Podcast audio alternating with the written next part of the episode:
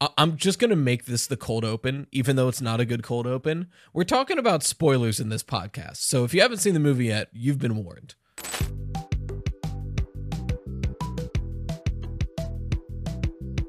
Ladies, gentlemen, and those with the good sense to do away with the whole notion, I welcome you to the premier audio medium for all your Fazbear entertainment needs the Freddy Fazbear Pizza Podcast. Note, FFPP is not responsible for any loss of appetite, disinterest, dismemberment, or other legally classified statuses. So strap in and enjoy. Hello, everybody, and welcome to the Freddy Fazbear Pizza Podcast, your podcast for all your FNAF needs. I'm your host with the Toast Right Toast here, and I'm a little sleepy, a little eepy, an eepy little guy. Okay, so a little bit of context. Uh, it's like 6 a.m. right now on the day this comes out. Um, I had to record today because yesterday we were moving and we're still moving. Um, as you can see, we're I'm still in the same location, even though we're technically moving. Um, essentially, this maybe Friday's video, but most likely this podcast episode will be the last recorded um, piece of the channel in this location. Um, and let me tell you, moving sucks, especially when you have two kids and a movie to the franchise you make content about comes out the same week. So we didn't want to move Halloween weekend, but due to extraneous circumstances, we, we kind of have to. I don't want to get too much into the details of my personal life, but the apartment we're living in, the uh, when the previous landlords renovated it, um, they did not put the subfloor in correctly. So the second and third floor, which comprises our apartment, um, all of the floorboards are just in different areas coming up. Like imagine your typical old house uneven flooring, but then put like bad floorboards on top of it. So not only is it uneven, but the floorboards are like separating or cracking in parts and like we've got a toddler who runs around barefoot, you know? Like it's not safe. So we're we talked to our landlord, we're breaking lease and we're getting out of here um on the 31st. Like that's our move-in date for the new place is the 31st. So uh, he, our landlord was super cool and helped us get through this process and get our money back for the the uh the security deposit in the last month's rent and all that. But uh what the, what it really comes down to is we have to move uh on our not our not only Halloween weekend but anniversary weekend and the weekend after the FNAF movie. So this has just been a very busy week and not a very good one. Um, not to mention we were sick, and you can probably hear to my voice, I'm still a little sick. So it's just been a week. And um the the only time I've had to record a podcast for this week is right now at now 6 10 a.m. So if if I sound a little sleepy and I sound a little sick, that's why. Um I'm probably also a little quiet, so if the mic is a little distorted, then uh, it's probably just because I had to put a lot of gain on it because I'm being very quiet. But I have to make the mic very quiet because I've I've learned that I laugh very loud and it peaks if I don't have it at this volume. So uh, we're just gonna deal with it. Um, I guess personal shit aside, uh, let's go to today's topic. So I, I've been so conflicted over the past month, and I figured just for like a week or two, I'll just deal with it. Um, I had been really hesitant to do any content about the FNAF movie because the strikes are still ongoing. Um, the SAG and uh, now the writer strike has been resolved and the writers won, thank God. But the SAG AFTRA strikes for the actors is still ongoing, and the studios are like, I think one of the studios came out like three days ago, and they were like, if we don't resolve this within a week, we're not going to negotiate until January. And so, like, they're still bullying and prolonging this. So the studios are just terrible, terrible, terrible. But one of the things about the strike is you really shouldn't be promoting struck material. And although Blumhouse, as a company and the company that's producing and directing and creating this FNAF movie, isn't considered a struck company, Universal, the company that's distributing it, is. So I've been really hesitant to cover it. But I I was talking to a lot of people, and the general consensus was like, obviously, all of us still support the strike, but this is like a movie that we've been waiting for for eight years. It's about the franchise that is literally my job and has become a huge part of my life. And I can still cover the movie without necessarily promoting Universal or uh, trying to subvert the strike in any way. So, what I've been trying to do is, as I hope it doesn't sound hollow while I continue to talk about the movie, but I still do want to specify anytime that I am talking about the movie, which this podcast episode is going to be about the movie. You know, it's got to be. Um, I do want to say upfront, like, I fully support the actors, fully support SAG AFTRA, and I hope these studios lose everything they're trying to fight against. And I want the actors to get everything they're due. So, that being said, the FNAF movie came out. Um, and I've last I checked, I think it's on par to it, I think it's like on track estimates are saying for like a 130 million dollar opening weekend, which is crazy considering that it released same day on Peacock. So that's insane. Um that being said, I, I wanted to kind of go over general thoughts about the movie, um, lore implications, lore of the movie, but also how that lore can possibly relate to the games. And the format on this one's going to be a little different, mainly because uh, typically I like to talk about the topic and then I'll move to questions. But the questions I picked for today are all about the movie. So I think I'm going to just talk at about the movie at length for however long I feel like. And whenever I get close to one of the questions that I could find in my email about the movie, then I'll bring up that question. And um, that way we can just talk about the movie for like 40 minutes. Uh, but speaking of, right up at the top, uh, if you have any questions or theories you want reviewed on the podcast or potential collabs, you can reach out to Freddy Fazbear Pizza Podcast at gmail.com. That email is also in the description because it's a pain to type. I recommend just copy pasting it.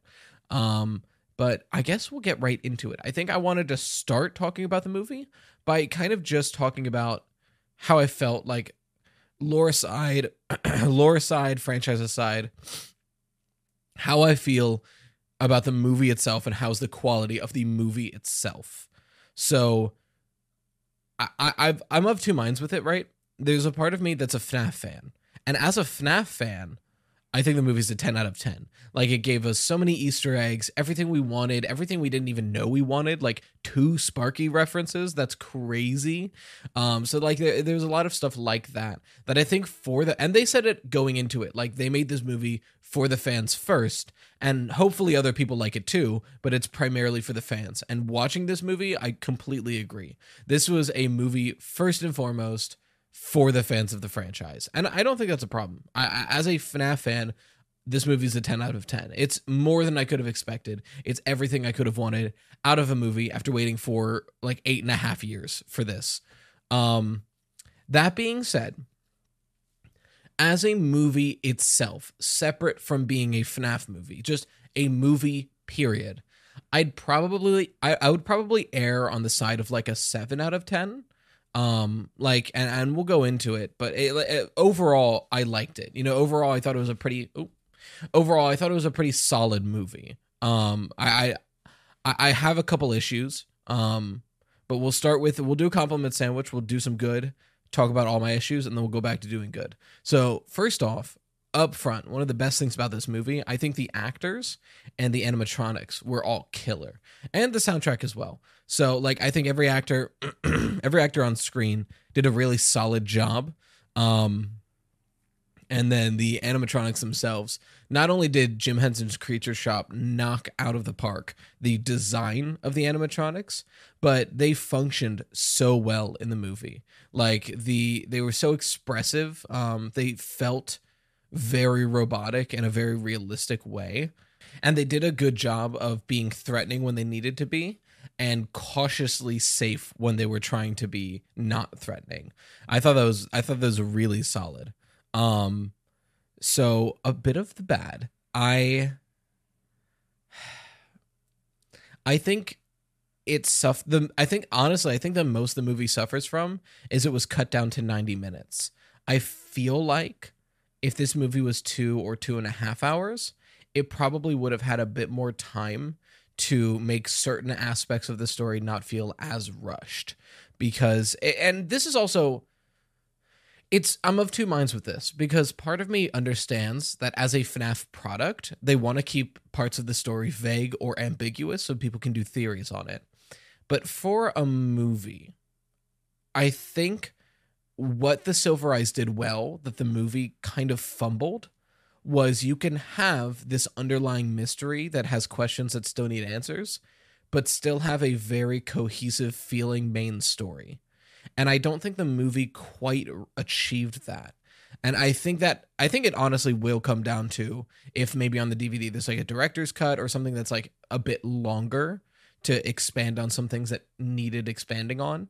Um because at the end of the movie I kind of sat there and I was like, okay, so I can see like where the mystery lies here. But if I think about just like the actual plot itself, there are still moments where I'm like, huh, that doesn't make any sense. I feel like I feel like there were parts that were left out to be revealed later on as part of you know the traditional FNAF mystery that for a casual movie experience kind of makes you leaves you feeling like oh I guess they just like forgot about that part which isn't a great feeling to have and maybe maybe that's just me um but I mean, for example, a perfect example of this, I think, is William Afton's character. Now, again, this isn't a knock on the actors here. Um, like Matthew Lillard did an amazing job, and I cannot wait to see him do more.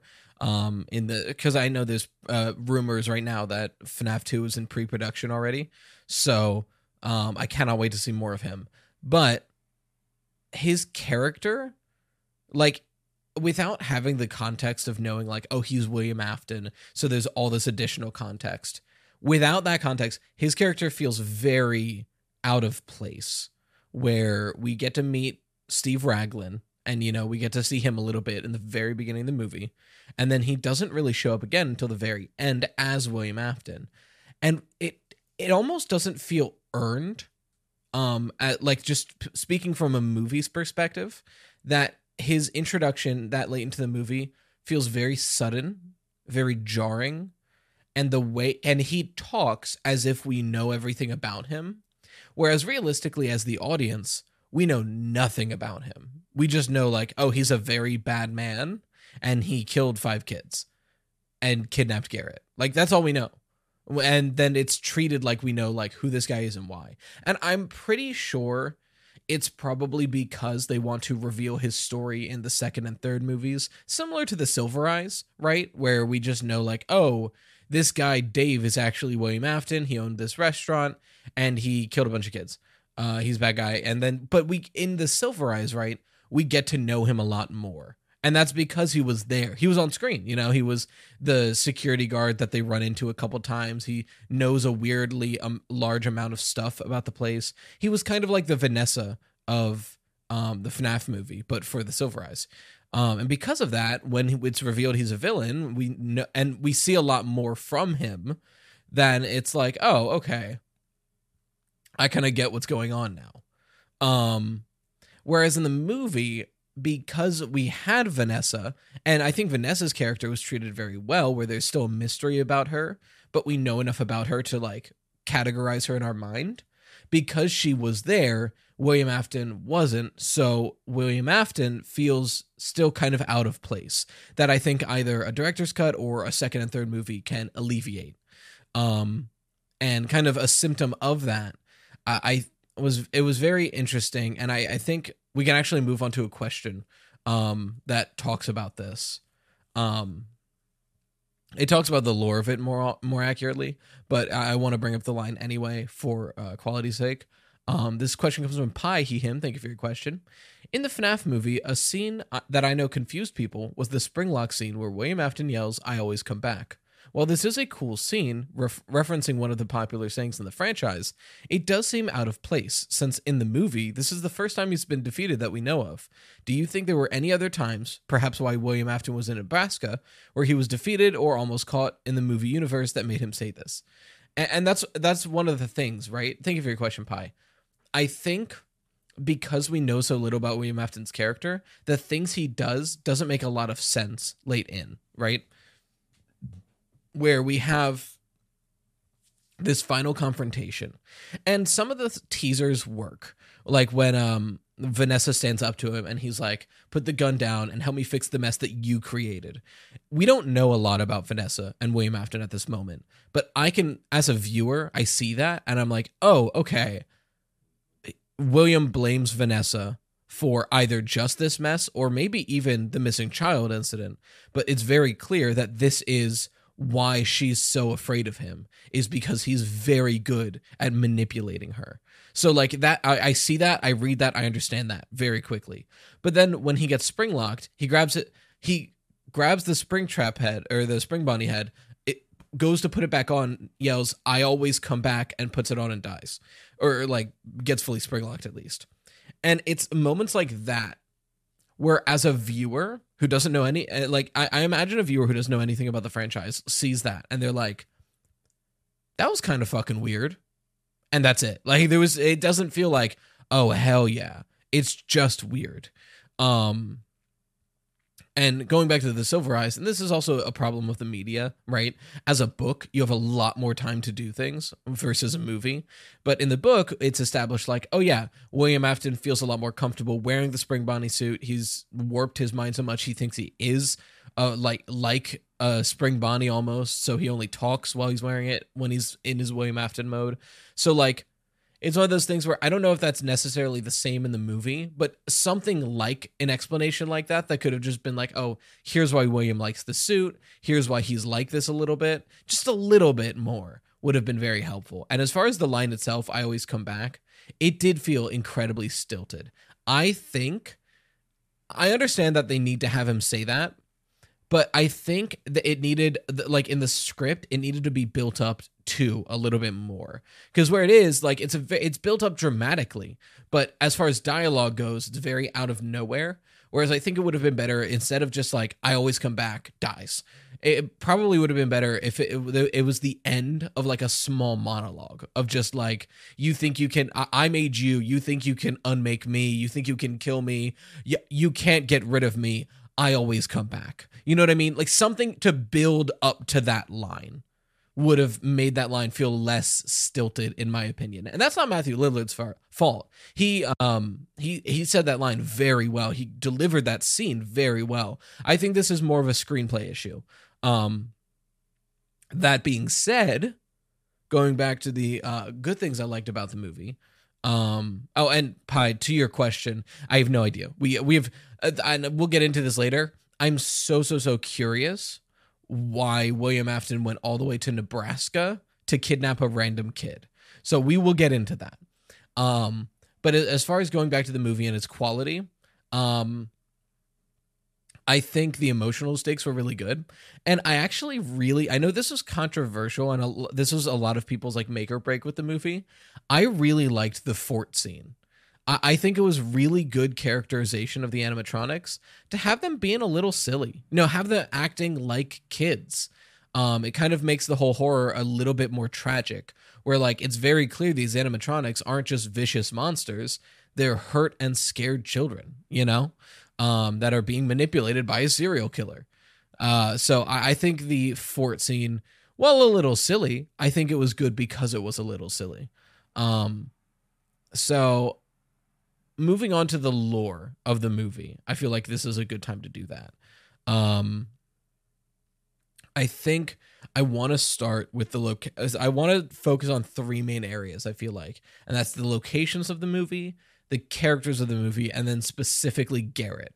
So we'll start with the locations because this is kind of quick because it's less a lore thing and more of just like a hmm that's that's weird kind of moment. Um, I think a lot of us going into it was like, oh yeah, this is gonna be in Hurricane, Utah, like every other FNAF media. So it was kind of interesting when we saw the Nebraska poster, and I was like, that's weird. And then it was like, well, if we're not, we're probably not in Nebraska because that Nebraska poster is like novel and like a weird point. So because of that. Um, like I, we can also we're not in Nebraska. We get pretty much confirmation we're not in Nebraska f- in a few different directions. So I believe it was Hyperdroid on Twitter was the first person I saw notice this, but the court documents that get handed to Michael uh, have a link for mncourts.com. So that'd be minnesotacourts.com. So I think that's probably our strongest evidence of a location. But I do still hesitate only because it's a document and I don't know how much of the document was created for the movie and how much of the document was a stock asset that they modified for the movie. You know what I mean? So I do hesitate there a little bit. Um, but I think that is our strongest evidence for a location. Other pieces of evidence for location for the movie um, there's the GFPD cop car. And again, with a cop car specifically, we have to ask okay, how much of this cop car was edited for the movie? Or how much of it was just the cop car they bought? But if it is edited for the movie, people did note that GFPD could be Granite Falls Police Department, and Granite Falls is a location in Minnesota. So again, two for two for Minnesota. Now, I was uh, my big hangup was kind of the giant map in William Afton's office, or I guess Steve Raglan's office. I should have said up front. Um, let me let me make. I'm just gonna make this the cold open, even though it's not a good cold open. We're talking about spoilers in this podcast, so if you haven't seen the movie yet, you've been warned. Um, and I'll just make that the cold open. I was like, oh, I'll have to remind myself to. I'm not gonna remember to edit to record and edit a separate spoiler alert. So that's the cold open now. Um, but um, the the map in uh, Steve Raglan's office was of specific interest to me because the way they framed the office the conversation was pointed towards that map the whole time where so a little bit of rule of filmmaking when you're shooting a conversation you never want to cross the eye line of the conversation. So if there's two people and you're back and forthing the shot unless you're doing something specific, if you want a understandable dialogue shot, you stay on one line of their eye contact. So either you back and forth it here or you back and forth it here. Once you go here and then go here, it confuses the audience. Now, you can do that if you're trying to do something specific, which they sort of do a little bit when uh, William goes to get coffee. But even then, they're technically still on the left side. They're just a lot more angled because they're doing a different shot. Um, so because of that, they have to pick, okay, what side do we want it to face? And I don't know if it's just a filmmaking thing of like maybe the office was only a three walled office and they were going in from that side. Um, but regardless, as a set, you know, in a movie, they choose everything that's in there.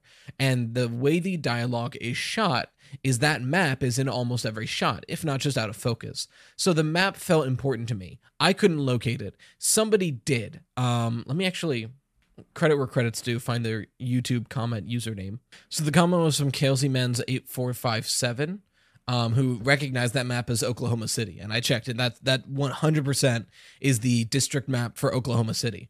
So then the question becomes why, right? So is is the movie implying that it actually takes place in Oklahoma City? So the question becomes why, right? Because it's a matter of is that telling the truth, and is that office literally located in Oklahoma City? There's, I, I think there's three options. Either that, there's the option that maybe William Afton is from Oklahoma City and he likes that area, possibly.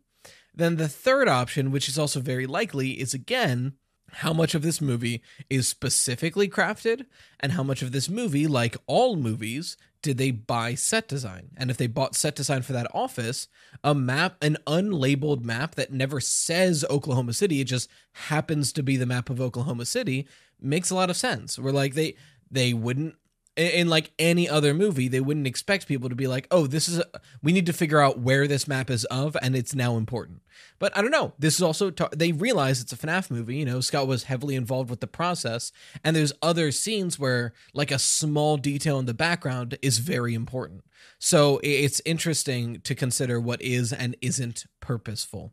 Um, then there's the fourth option. Someone in my comments brought up that like it's it's very Scott to include hints to two vastly different locations to then just confuse the the audience not to confuse the audience but to like to confuse the theorists on what the actual location is. Um regardless, uh I think a big question that I had immediately after is mirrored by uh, this question by Jacob P. Him. Thank you for your question. In the movie, why do you think Afton took Garrett? If Afton's signature kill was at the pizzerias, why is he suddenly kidnapping kids in the middle of the woods in a different state, then giving a token, the toy, to his daughter? Um, yeah, that's a big one. And I feel like the majority of what of reasons why we'll get into when we talk about the characters and Garrett specifically. But I, I wanted to bring up this question now while it's relevant while we're talking about locations, just because that's a great point, right? If if we're in Minnesota or if we're in Oklahoma, why would Afton go all the way to Nebraska to capture some random kid? So I think that definitely shows that Garrett and Mike's family is much more important than this first movie is implying. And that's not a fault of this. I don't think that's a bad thing. It's what I would call like a good mystery for a movie where it doesn't affect the central plot and it doesn't leave the central plot feeling confused. But it's one of those things that you think about it, you go, that is weird. Why would he go all the way to Nebraska? And then a second movie can come in and be like, hey, there's actually more to this family dynamic than you know. You know, so it's moments like that that I think are really good pieces of mystery that don't leave the audience feeling confused as much. Uh, you're getting cough drop, Riley, because my throat really hurts because I'm still sick. So uh, deal with it. Anyway, um, I'll try not to do any gross. I- I'll try to do as little gross mouth sounds as I possibly can. Um, but I think now's a good time to move on to the characters and names. So immediately, right? I think that Mike Schmidt is his real name. I've seen some people wondering if he's an Afton. I know in the games, Michael is William Afton's son, and even to an extent, it's nearly confirmed, not fully confirmed, um, it's nearly confirmed that Michael Mike Schmidt is a fake name used by Michael Afton at the FNAF 1 location. I know I went into this movie assuming it was going to be Michael Afton, but after seeing this movie, I do not think he is an Afton. I do not think that is Michael Afton. I think Mike and Garrett are not related to William Afton in any way. And realistically, I think that for a couple reasons. One of them, the way William reacts to Mike's name, I think is super interesting, right? In the first scene we see with William and Mike, he's going over his case file and he goes, Mike, shh. And then he pauses. He looks at Mike. He leans in and he like stares at him for a second and then sits back, just you want some coffee and his like whole demeanor changes and i think that was like screaming at the audience like hey steve raglan isn't who we think he is and he knows who mike is. So like the fact and and it's very specific in the order right? He sees mike schmidt. He sees the name mike schmidt. He pauses on the name mike schmidt. Then he looks at michael's face to see if he recognizes him. And because of that order, I feel like it's he saw the name Schmidt and went, no shot, this is the Schmidt I know. And he double checked, saw that it was, and then he's like, I need to get him inside Freddy's now. So then the question is why, right? Like, what is the deal between Steve and Mike? Um, I don't necessarily know. I say I said Steve. What's the deal between Will and Mike? What what is their problem? And it's mainly that I don't know because we just don't have a lot of evidence for it. I have a feeling, right? Like I've got a pretty strong feeling of what I think the deal is. Um and I, I I think it's actually encapsulated pretty well by this question. So we'll move on to this question. This is by Charky, he him. Thank you for your question. To be completely honest, I tried to connect the movie lore directly to the game lore by attempting to draw parallels, which I admit might be a bit of a stretch. I believe that Vanessa is the movie stand in for Mike Afton, and that the crying child is yet to be revealed as her brother. I assume the crying child exists in the movie lore, though there's no real evidence, and that he dies the same way he does in the games. However, this time, instead of Michael, Vanessa was responsible for the bite of 83. This is why I think that during William's confrontation with Vanessa, he says something along the lines of, You started this. And yeah, it was the, this is the mess that, help me clean up the mess that you c- created, or something like that. Um, consequently, I also believe that the Schmidts are the movie equivalents of Henry's children and family. So we'll get to that first half because I do agree with a lot of that as well. But bro, I should not be recording this early. I literally just stood up to like fix my apron, and it took me like a minute to retie it because I kept just doing it wrong. I am way too EP for this. Anyway, um, I, I will get to that first half of that question because I do agree with a lot of it, but I think the main part of it that I, I think what I want to talk about right now, I do think the Schmidts are the the uh, Henry Emily family, right? I I think in the movie what they're going for here is that Mike is Henry's son. Mike and Garrett are Henry's children. and that Henry Schmidt is going to be revealed in the second or third movie to be the co-creator of the Fazbear brand with William Afton. I even mentioned in my um, Easter egg video that possibly Mike's dad or that mechanic we see in the background is Henry. And upon looking at it again, I think they might just be the same person, right? Like I could see the mechanic in the background being Mike's dad and just like he's in the background. Um and I think where I'm at right now, to me, that's like the only good reason for William Afton to go multiple states away to kidnap a random kid, right? Is if in this continuity, um, William tries to get back at Henry like he always does. And this time they're camping and he just scoops up Garrett, probably kills him later. I don't know. But that is another point of contention now that I think about it. Why does he kidnap Garrett and not just kill him? Right? Like that seems very strange. The fact that we don't know if Garrett is dead or not is very interesting to me. And I think a point in it, in that favor is that like Abby talks to all these ghosts. She never mentions talking to Garrett. So Garrett might just not be a ghost yet. Um now granted, William does say he killed his William does directly say he kills him. So I do think Garrett probably is dead, but I would say there's argue, ar- there's evidence to argue otherwise. But I think the line from William was like, first I killed your brother, now I kill you, symmetry, my friend, or whatever. So I, I do assume Garrett is dead. Um that being said, man, Garrett. Garrett is such a question mark for me. I really think I think if Garrett's presence is in this movie at all, I wonder if Garrett is the crying child. And that's why I disagree with this uh, question with your question, Charky, is the it's me in the office definitely feels like it's reaching out to Mike. And if it's reaching out to Mike, I feel like that means it would have to be Garrett more than anything. And Mike even says he feels closer to Garrett while he's at Freddy's. So if he feels close to Garrett while he's there, and the it's me was for Mike, I feel like Garrett's trying to reach out to him. And if Garrett's trying to reach out to him like that, that's very crying child to me. Um, that being said, my crackpot theory, and I don't have a lot of evidence for this, I, I just kind of feel like Garrett's possessing Balloon Boy. And I think that explains why, even though Balloon Boy isn't in this movie, he has three dedicated jump scares for his toy that like keeps reaching out to Mike seemingly. Where like one of them, uh, the first one, I was like, okay, maybe it was just left in the locker. But then again in the supply closet where it's just sitting there looking at him, it's like, okay, something is moving this toy. So I could be crazy, I could be wrong. And then you look at like the and the mid credits jump scare like bonus scene with Cory Kenshin again, and we have a, a taxi door open and shut and then the balloon boy toys in there? Like that's it's probably just a gag but that feels like a ghost doing that.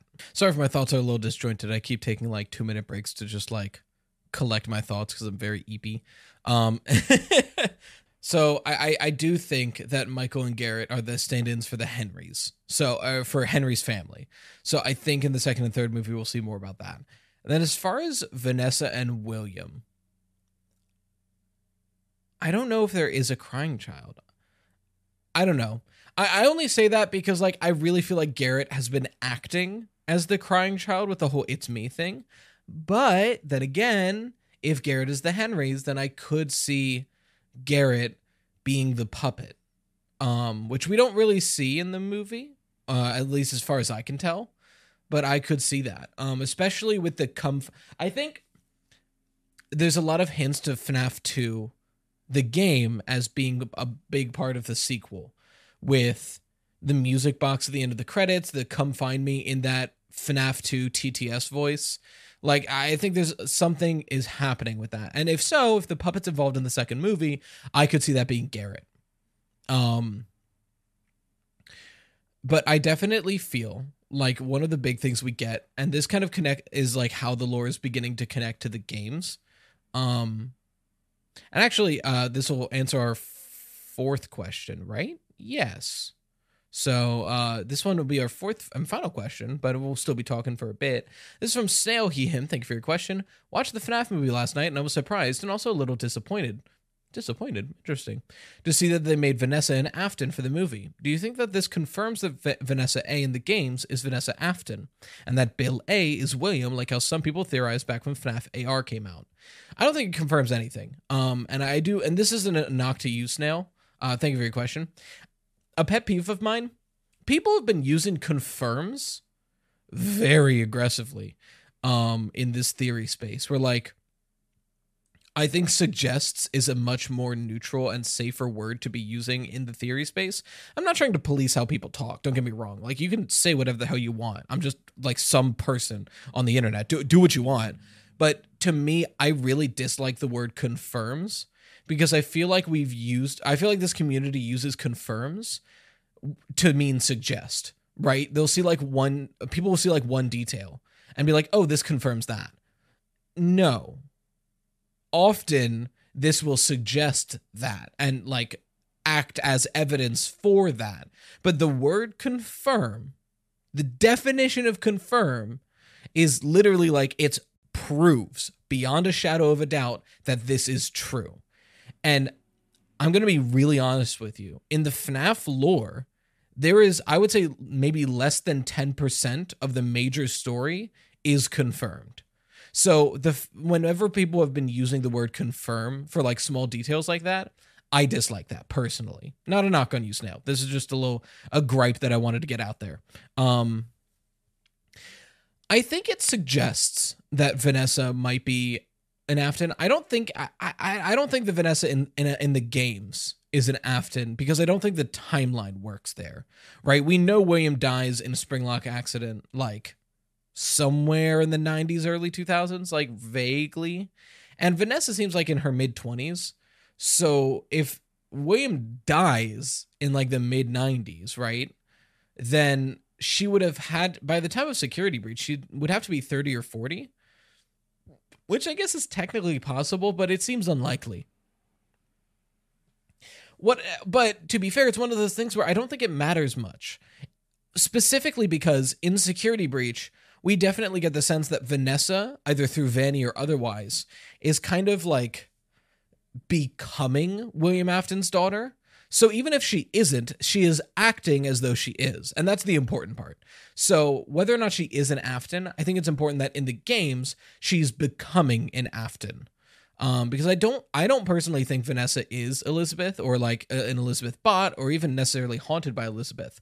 But I think whatever is the, pulling the strings uh, for Afton and Security Breach is I, I do very much believe something is trying to recreate William's family, and they're using Vanessa to turn her into Elizabeth. Um, but I, I don't think that's I don't think that's what the movie is trying to tell us. What I think the movie is telling us, as far as the FNAF lore, like the games go, is a few things. One, I do think this is suggesting that Henry had two kids in the games. Henry had Charlotte and Henry had Sammy. I think that's I think it's suggesting Henry had two kids. I also very strongly think the relationship we see between between William and Vanessa is reflective of what we see between William and Michael early on in the franchise. Where I think this is suggesting that Michael as has been theorized by many people that Michael does take more of a I guess, villain approach earlier in the timeline by doing things for William because of his manipulation of him. Um, like sister location for example you get confirmation like i did what you told me to. I went and did this for you. And i think that's coming i think we now have evidence because of the movie that that might be coming from a place of manipulation where after the death of the crying child william tells michael what he does and blames Michael for it. Like, oh, because of you, I had to go kill those kids. Because of you, now these things are getting haunted. And because of you, you have to go fix it because the fun times killed your sister. You know, so I think that line in the final confrontation of help me clean up the mess that you created. I think that's showing us how William treated Michael and how William controlled Michael. Um, at least up until he gets scooped because I do think once Michael dies and comes back, he's definitely much more uh brave, much more like willing and brave towards facing William. As far as any other lore goes for um how the movie connects to the games, I do think it's very interesting that the movie's also double downing or I guess doubling down on the ghost interpretations of Alone Together, where the idea that like ghosts will affect your dreams, then they can affect things around you, um, and that their ghosts aren't necessarily like malevolent. They're just they don't have their memories, and they need to be helped to be reminded. Um, and we see this in the books, we see this in Alone Together, and we're seeing this again in the movie. So I definitely think this is the direction the story wants to go with its paranormal stuff. So I'm excited to see where that goes. I think that's really compelling. Um, I was going into this movie thinking that part of the lore we were going to get for the games is uh, evidence to suggest that FNAF, like further evidence to suggest that FNAF 1 takes place long after the restaurant closes. But I don't think so. Um, I, at least I don't think that's what the movie is telling us because um, the movie takes place in the year 2000. And I know for a fact, I know for a fact FNAF 1 takes place earlier than that. We're talking 93, 98, somewhere around that area. So I don't think necessarily the movie is trying to tell us that FNAF 1 takes place uh, long after the restaurant closes. Um, something that I think lore wise could have expanded on in the movie to make audiences feel a little bit less confused is the why, right? Like we get like, oh, William's a bad man. He killed five kids and stuffed them into the suits. We don't get a lot of reason why. And granted, that's probably because they want to reveal that in the second or third movie. But we could have had a little bit more information on that because it feels very like, well, what the hell? Okay, so he's just a weirdo, you know? Um, and then specifically about William, I think something that would have made his presence a lot cooler there's a lot of wide shots in this movie, especially when the animatronics are attacking. And I I really think having just little glimpses of Spring Bonnie walking through the background in different parts could have gone a long way to not only make a really cool Easter egg for people to find, but to have William's presence be a lot more pronounced like during the break-in, right? I think a, a, we see a perfect example of this happening that, that I think could have been happening for William throughout much more of the movie, and that's with uh, during the break-in. And I point this on this Easter egg video. It's not an Easter egg; it's just a really cool moment when Carl is in the kitchen and the cupcake starts messing with him to like get him to look in the fridge. The first time the cupcake makes noise, points at Garrett with the spinning fan to the like exterior hallway behind him and as we're focused on Carl going, I think I said Garrett, as we're focused on Carl going through, going towards the fridge, in the background, Chica walks behind that fan through the hallway. That's a great moment. Things, very, very small, minor things like that for William, I think would have been so good. Like, early in the confrontation, you know, when the when they're running and like one of them's hiding and like Foxy's standing right there, if like 10 feet back, you just saw like a glimpse of Spring Bonnie walking between like one room to another, huge. Just like a lot of things like that, I think would have been really, really cool, a really nice touch, and would have had William felt like more feel like more of a presence in the movie, you know. And I'd be remiss if I didn't mention the YouTuber cameos, right? So we had the Employee of the Month board that had a lot of YouTubers on it, and then we had two on-screen main YouTuber cameos. Uh, I know there was going to be three, but because of uh, filming for Iron Lung, Mark could not make it, so they were like, "Oh, maybe next time." Um, which, by the way, I'm super excited for Iron Lung. I cannot wait to see that. Um, but we had uh, a MatPat cameo and a Cory X Kenshin uh, cameo. I I liked them both. I thought they I, I I did think the YouTuber cameos made a lot of sense for how like let's play centric and how like YouTube centric this franchise is. Like you you got to pay homage to that. I think I do have a little bit of a controversial take on it though. Um I think the Cory X Kenshin cameo was perfect. I think it was just the right amount of screen time, just the right amount of dialogue. Um, it didn't draw. It, it felt very natural. Um, but it was still a really good cameo for the fans. And now this isn't a knock on MatPat at all. I think MatPat's cameo went on like one line of dialogue too long. Just like one, like five seconds too long. And maybe that's just because I've watched Game Theory a lot more than I've watched Cory Kenshin. But when I was watching it, I was like, this is a long cameo. And it just felt a little weird. That's all. I liked it. Don't get me wrong. I loved it. And the theater, like, the theater went crazy for it. But I was like, this is going on like a little long. I don't know. It, it felt weird. Maybe it's just because I'm more used to seeing MatPat's face. I think that's I think that's probably what it is. And I was like, oh wait, that's the YouTuber I watch. Whereas like I've watched Cory Kenshin's stuff, but I don't watch him as much. So that might that it might just be that. Uh, to be honest. um, but I really liked both cameos, and it was so. I'll tell you what was weird. Two Easter eggs for Sparky. That was wild. So I mentioned this in the Easter egg video. If anybody doesn't know, one of the earliest hoaxes for FNAF was Sparky the dog, right? And where it was a fake animatronic that people were saying was like real and it wouldn't harm you. It's just like a secret. Uh, wasn't real. Sparky is now real though. Like Sparky is definitely canon. Where like the restaurant that MatPat is the waiter in is named Sparky's, and I was like, maybe that's just like a, a nod or like a, something super minor. And then later in the movie, like very soon later in the movie, in a back room, there's a disassembled Sparky animatronic. So I'm like, oh shit, Sparky's real and canon now. That's wild. Um what else? What else? I'm trying to think of what else to talk about the movie. I guess that's kind of all my thoughts on it. I hope this is a good length. Usually I can look at the timer and be like, oh, we're hitting about 50 minutes. That means it's probably about 45 minutes. But I took a lot of breaks in this recording. So I have no idea how long this is. I hope we're I I think we're about 40 minutes, but we'll see. Um I, I could talk more about the movie, but I feel like any more and it's just going to be me talking about Easter eggs, which like I already filmed and made a 25 minute video just on Easter eggs that took me like 30 hours to do and drained me mentally and physically. Um, so uh, I, I don't I, I don't know what else to talk about. So I guess we'll end it there.